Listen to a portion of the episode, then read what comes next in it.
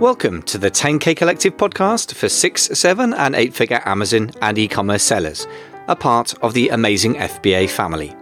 If you want to scale fast, target a seven figure exit, and enjoy the process, then keep listening. Today's episode is sponsored by the new e commerce podcast, The E Commerce Leader, co hosted by myself, Michael Veazey, and Jason Miles, top 1% Shopify store owner and Udemy's highest rated e commerce instructor.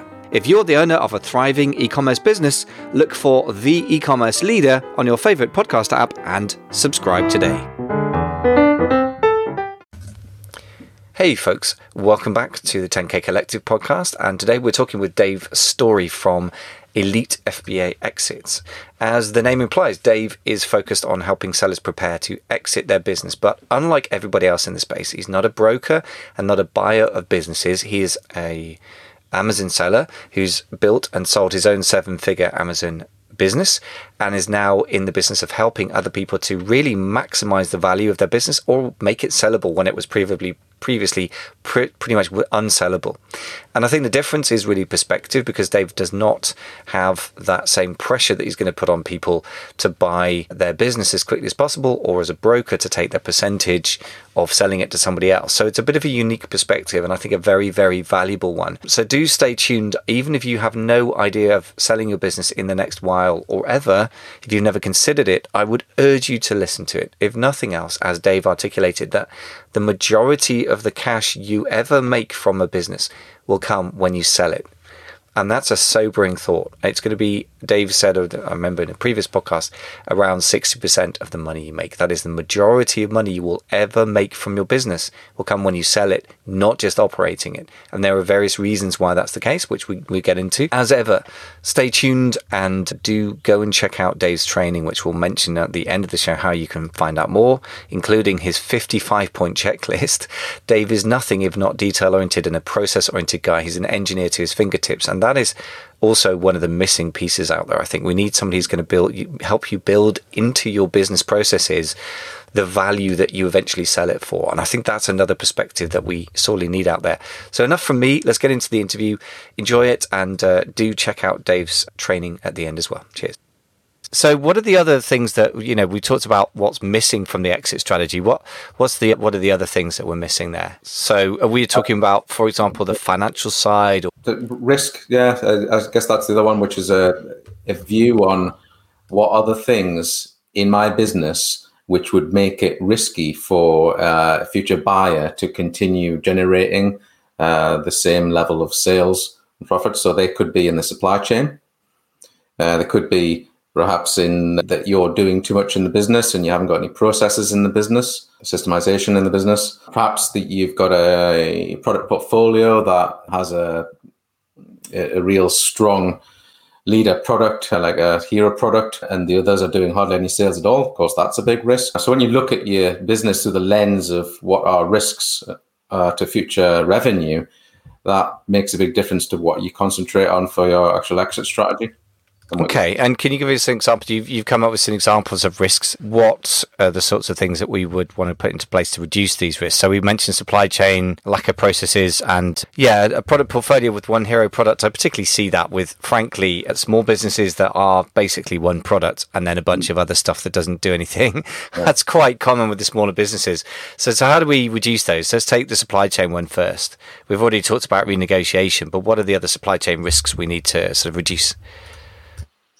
Yeah, a common one I see with the supply chain is that buyers don't have proper contracts or sales agreements in place outlining what are the, the service level agreements with you and your supplier. Because that's not in place, then what happens when the quality issues occur?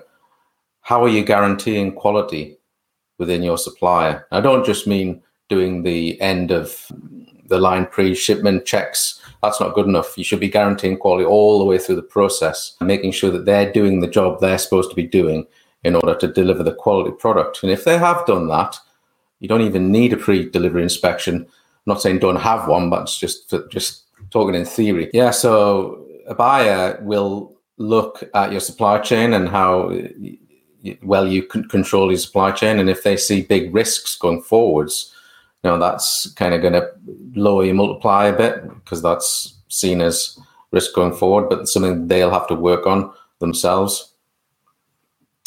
And by the way, again, this is why I really I'm so banging the drum all the time for people to go and talk to people like yourself or, or at least educate themselves about the business exit. Here's the thing if you make your business more sellable, another way of putting it, I always say to my, my clients these days look, it, it comes down to does somebody want to own this business?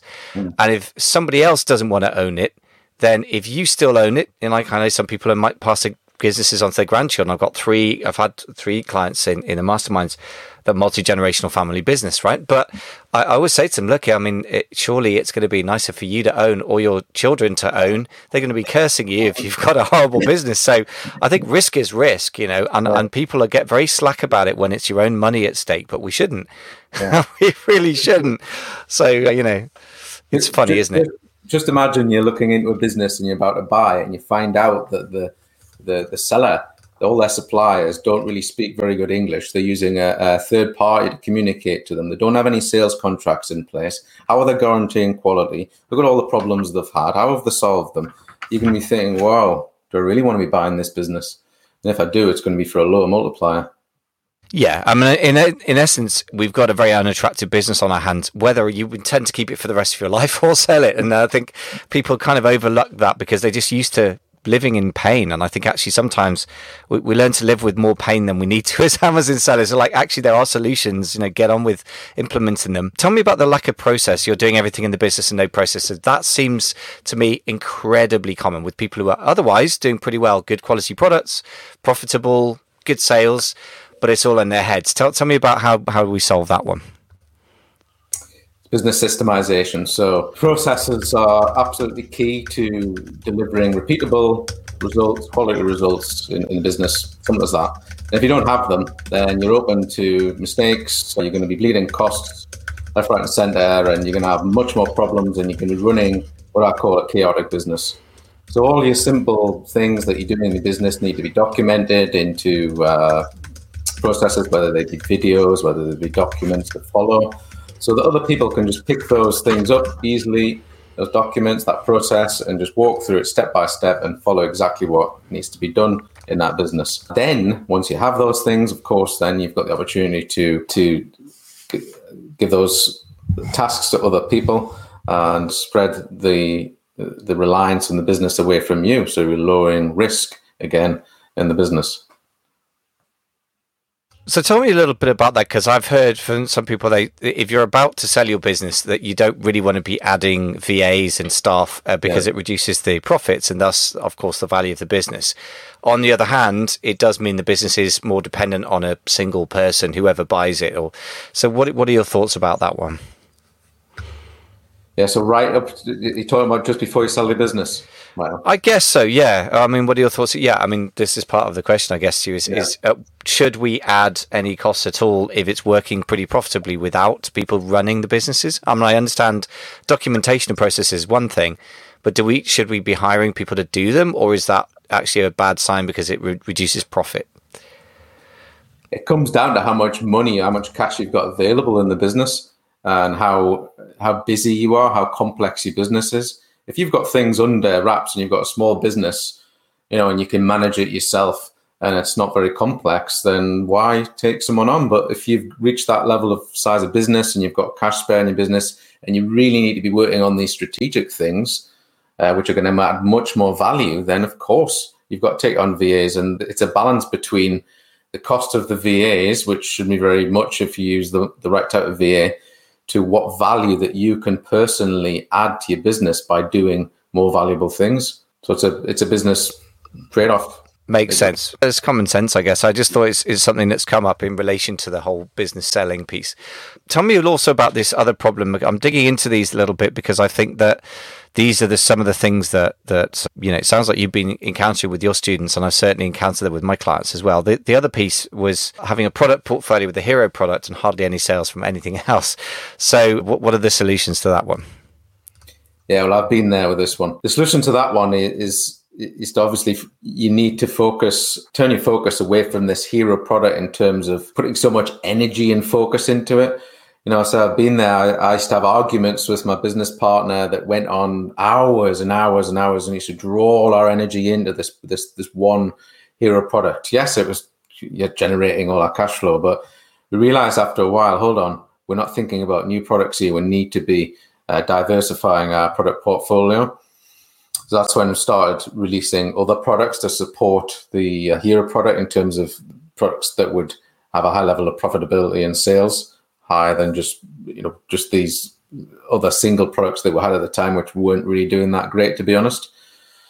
So, in my view, the strategy is to is to bring in products that you can do variations, perhaps, of that product. If you can't do variations, then you're going to need to bring in products along the the line of your brand to improve your brand, and focusing again back to what we are saying from the start on products that are going to be unique, products which are going to have some unique features and, and looks about them, putting that extra effort in up front instead of just bringing out another Me Too and trying to do the best keyword strategy and best listing is going to produce much better results for you uh, later on.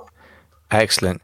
By the way, I must apologise if you can hear me typing away here. I just realised that was coming through. Um, and if you're wanting to get some show notes, folks, just go to 10kcollective.com, which is where we have the blog and we'll have links to anything you want to check out from today. Yeah, so I, I like what you're saying about this. Yeah, arguments with the business partner. I guess it's very easy. You can end up with arguments with your, your consultant or coach or mentor, whatever you call it as yeah. well. Trust me from experience about this, that it's very hard to not let go of success, but stop obsessing with it, isn't it? I mean, what's working is obviously important to keep it working. But as you say, you you've got to have the courage to add things of genuine value and risk the fact that they may not be brilliant first time. And as you say, variations are the obvious thing. Like that's the sweet spot, isn't it? If you can yeah. do a variation on a successful yeah. product and, and build it out that way, that makes total sense. So zooming back out to the, the question then of, you know, people not knowing what to work on in their exit strategy or their overall sort of strategy. Uh, I know you've mentioned financials quite a lot. Obviously, those those matter a great deal. But which financial metrics do you think matter the most? Are we focusing on the wrong things here?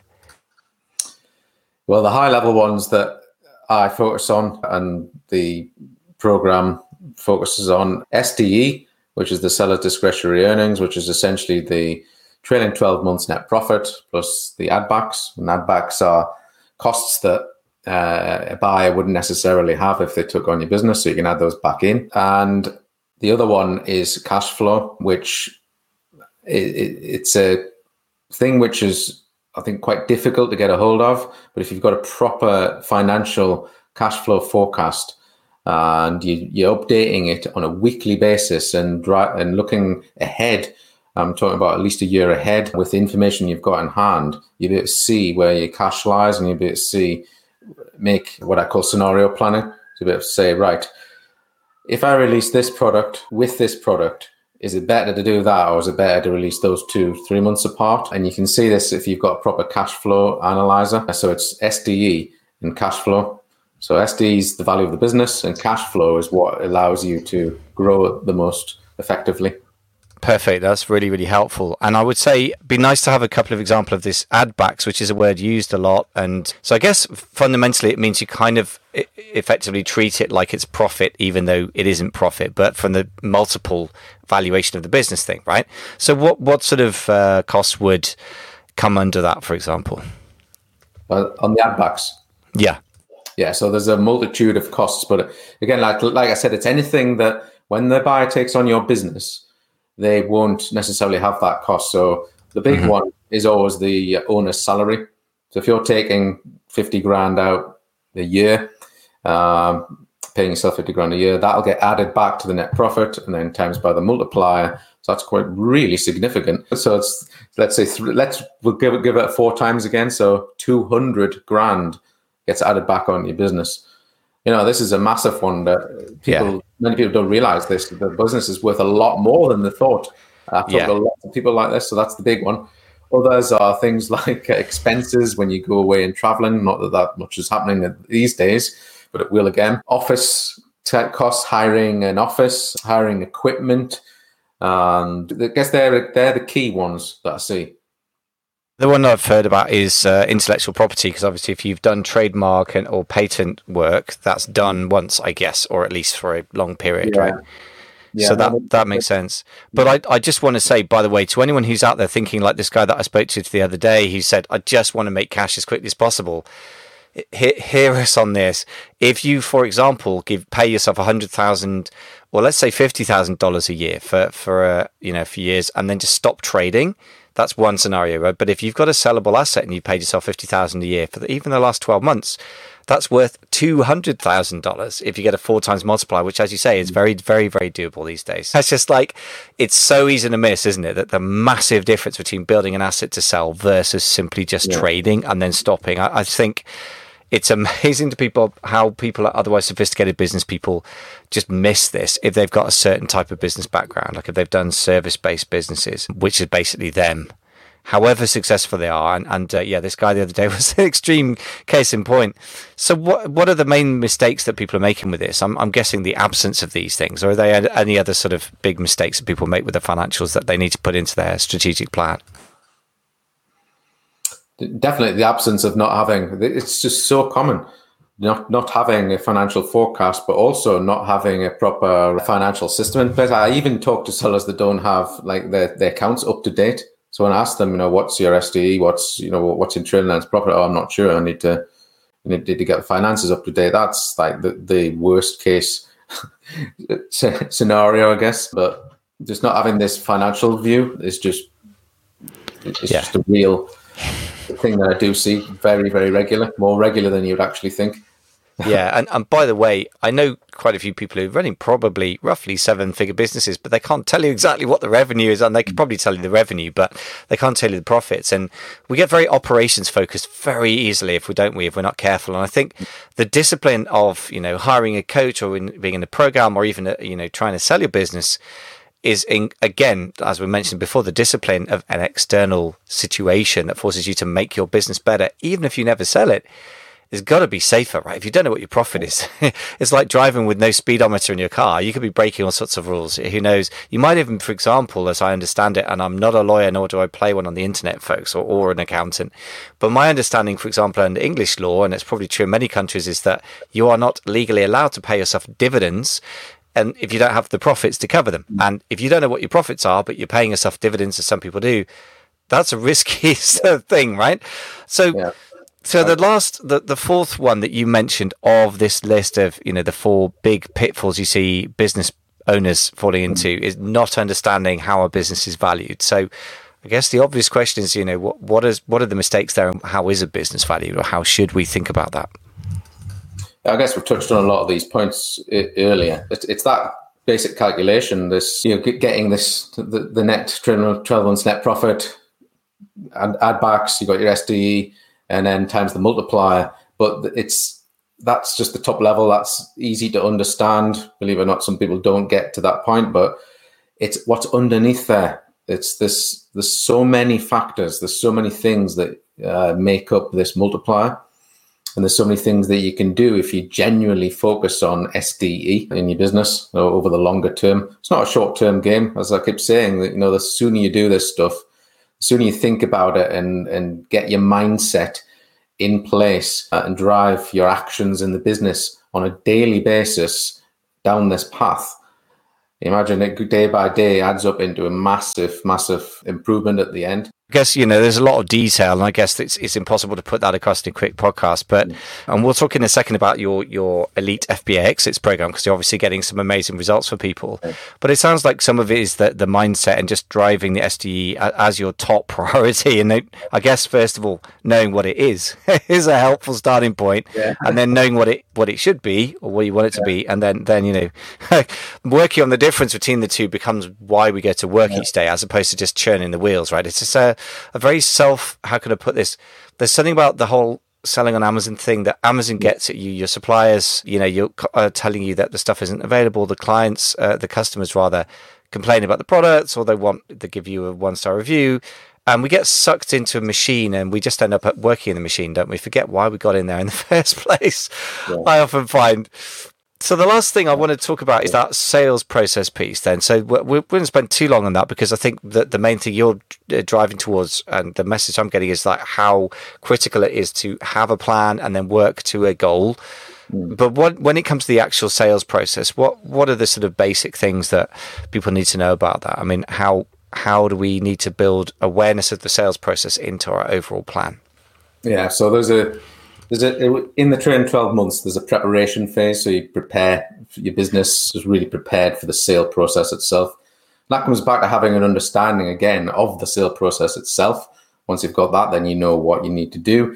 Comes back to having a number of documents in place and ready just to hand straight over to the buyer. Comes back obviously what everyone knows is having the financials in place, having a what I call an Amazon ready P&L in place so the buyer can just pick that P&L up and straight away they can read it very well. Let's get less less questioning. And uh, the last one, and this is absolutely critical for you to get the highest value in your business.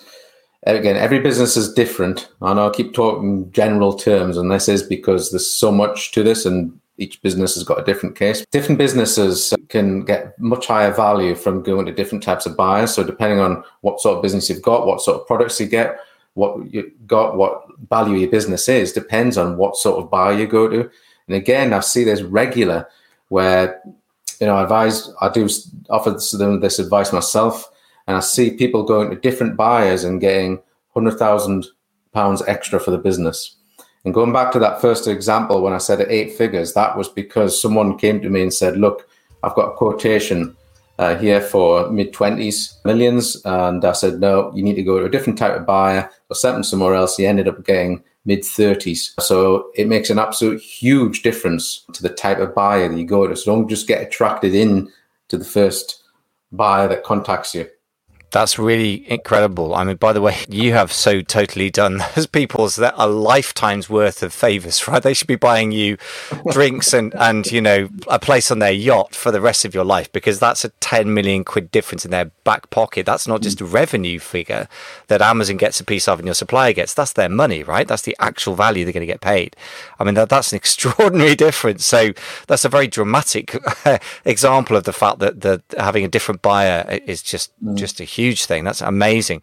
Well, look, obviously you've done um, some great work for some clients. I mean, talk about result. That's an extraordinary result. So tell us a little bit about the Elite FBA Exits program. If everyone want to explore working with you, tell, tell us a bit about the program and then we'll tell people where they can go to check you out a bit more.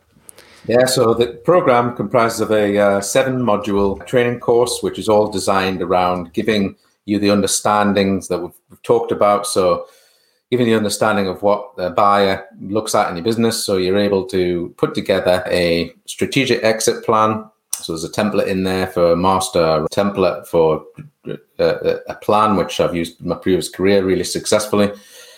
And there's also in there a financial modeling tool, which I built myself over the years of running Amazon business called Amazon Cashflow, which you can do your financial forecasting you know, and drive your plan from a financial perspective. Putting all that together, you will have a strategic exit plan, which I can do review people's plan with them on a one-to-one basis. Offer that as part of the program and make sure they've got the most effective plan and they're committed to achieving it. And then we've got on top of that, of course, there's a Facebook group with all the students in who are on the same journey. And in that group, I get in guest speakers who add in value to everyone's business on a regular basis um, yeah, I, I, really enjoy doing it. I really enjoy helping people and seeing the results that I've been getting for people. And I'm going to continue doing. I'm still, I've still got my own FBA businesses, which I'm building in the background. I did mention, but uh, I just love doing this as a, a side piece. You know, it's really helping people and giving some value back to the FBA community that I'm so thankful for for where I got to. Yeah, amazing. Well, it sounds like a definitely worth exploring. So, if people want to explore working with you, I know we've got a, a couple of things uh, that we can offer. First of all, there's an exit plan checklist, which after today's conversation sounds like it's it's really worth checking out. Yeah. So, uh, yeah, we're going to have a, a, little redirect to that. So, just to be clear, if you're listening to the live broadcast or you're watching this on Facebook, we'll pop links in the comments afterwards. But for those who are listening on uh, the podcast, we'll do a little redirect. Amazingfba.com forward slash exit plan. That's amazingfba.com forward slash exit plan. Hopefully, that's obvious why we called it that. So, what is that exit plan checklist consist of? What, what can yeah. people expect? The, the, the, thing about this exit plan checklist is when I first put my exit plan checklist together for my first, when I sold my first business, there was about seven or eight points on it. I thought, God, there's got to be more to it than this you know, and I had obviously the obvious ones like financials and you know preparations and and this exit plan checklist is a 55 point checklist. So that's the sort of scale I'm talking about on things that you need to be uh, having an overview that can have an effect on the value of your business. Amazing. By the way, you're such an engineer, and I say this in the best. This is the best possible uh, thing to say. I come from a family of engineers, by the way. My, my grandfather and my uncle were mechanical engineers. Both well, one's died now, sadly, and the other's retired. But yeah, the thing about engineers is they're process driven, and what I love about your work and being the marketer type focused person I am, we've we've stayed out of a lot of detail, but I can absolutely attest that Dave's a meticulous man for process and detail. Now, that doesn't make it easy to market things, but I do think that's one of the values you bring, and and that's a meticulousness is how you fine tune your business to run like a Swiss watch and be a beautiful thing that's sellable. So, yeah, I absolutely know that you're going to add value there. So, I'd really, really suggest anyone listening, whether you're planning to sell your business or not, uh, you think you're planning to sell, go and check out Dave's work because it is detailed and detail matters. Just got to say that one. Knowing you a bit, Dave, as we do, we know each other quite well now. So the second thing is obviously, I know you, you offer a call for people. Tell people about, you know, what, is it you, you can discuss on the call like that?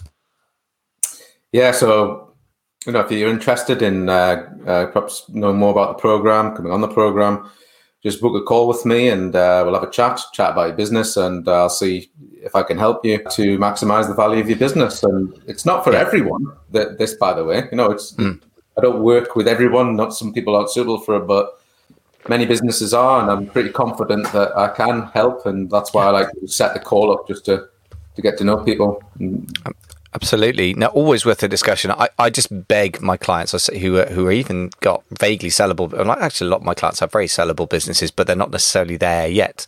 And I beg them to go and have conversations with every business broker or every business buyer who they can to educate themselves. I say, like, don't sign anything yet necessarily unless you're comfortable but yeah. go have the conversation and then you're another person to add to that armory to educate yeah. yourself as hopefully this podcast has been part of it as well and just the, the mechanics of it folks again if you're listening on the podcast just go to amazingfba.com forward slash exit plan and then if you are um, listening on the the live uh, right now, I'll just pop the Dave's email into the uh, comments, which he's kindly agreed to put out there. So please be respectful, guys. Don't get in touch with uh, random newbie questions. if you actually own a serious business, please get in touch. So I think that's about all I've got really to, to ask you, Dave, because otherwise we could we could bury ourselves in detail. But that's kind of a yeah. point in the end why you run a course because we can't cover all the details in one podcast. Yeah. So my last question to you is is what questions should I have asked you?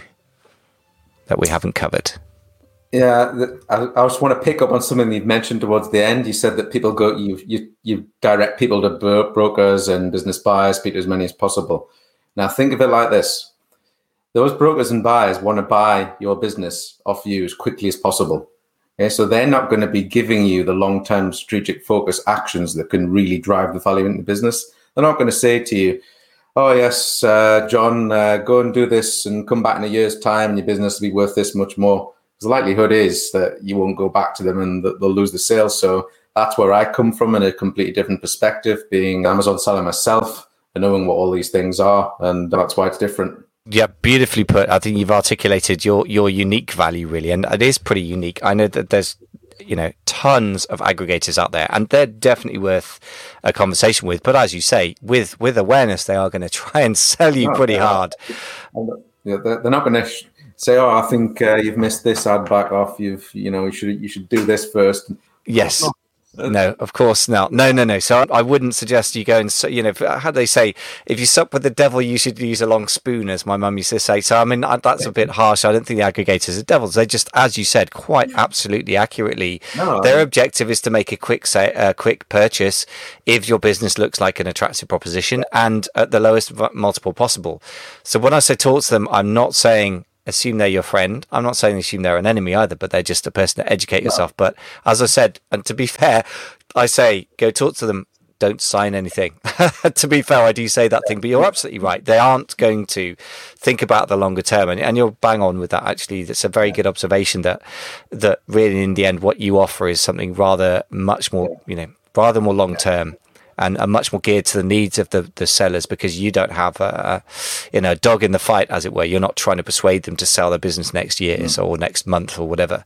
So yeah, good point. Very, very good point. And for that reason alone, I think that you're a very valuable person to listen to. You're offering something fairly unique in the marketplace, actually. And that is yeah. very valuable. So that's why I thought it's important to have you back on the show. Great. Any other last minute bits of wisdom you would, you would wish to share with the audience? Okay. Yeah, the comment that we've made start with the end in mind.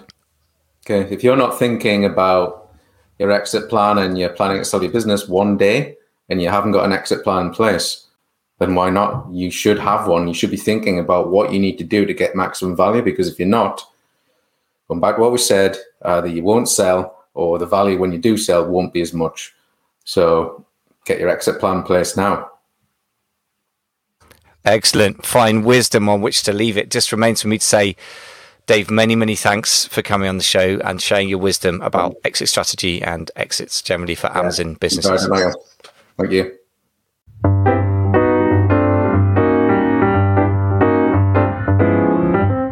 Thanks so much for listening to the 10K Collective podcast, part of the family of amazing FBA podcasts. Today's episode is sponsored by the new e commerce podcast, The E Commerce Leader. The podcast is hosted by yours truly and Jason Miles, multi million dollar Shopify owner and Udemy's highest rated e commerce instructor. If you're the owner of a thriving online business and you want to become the best e commerce leader you can be, it's got your name on it. For free guides and mini courses on many topics, go to www.theecommerceleader.com.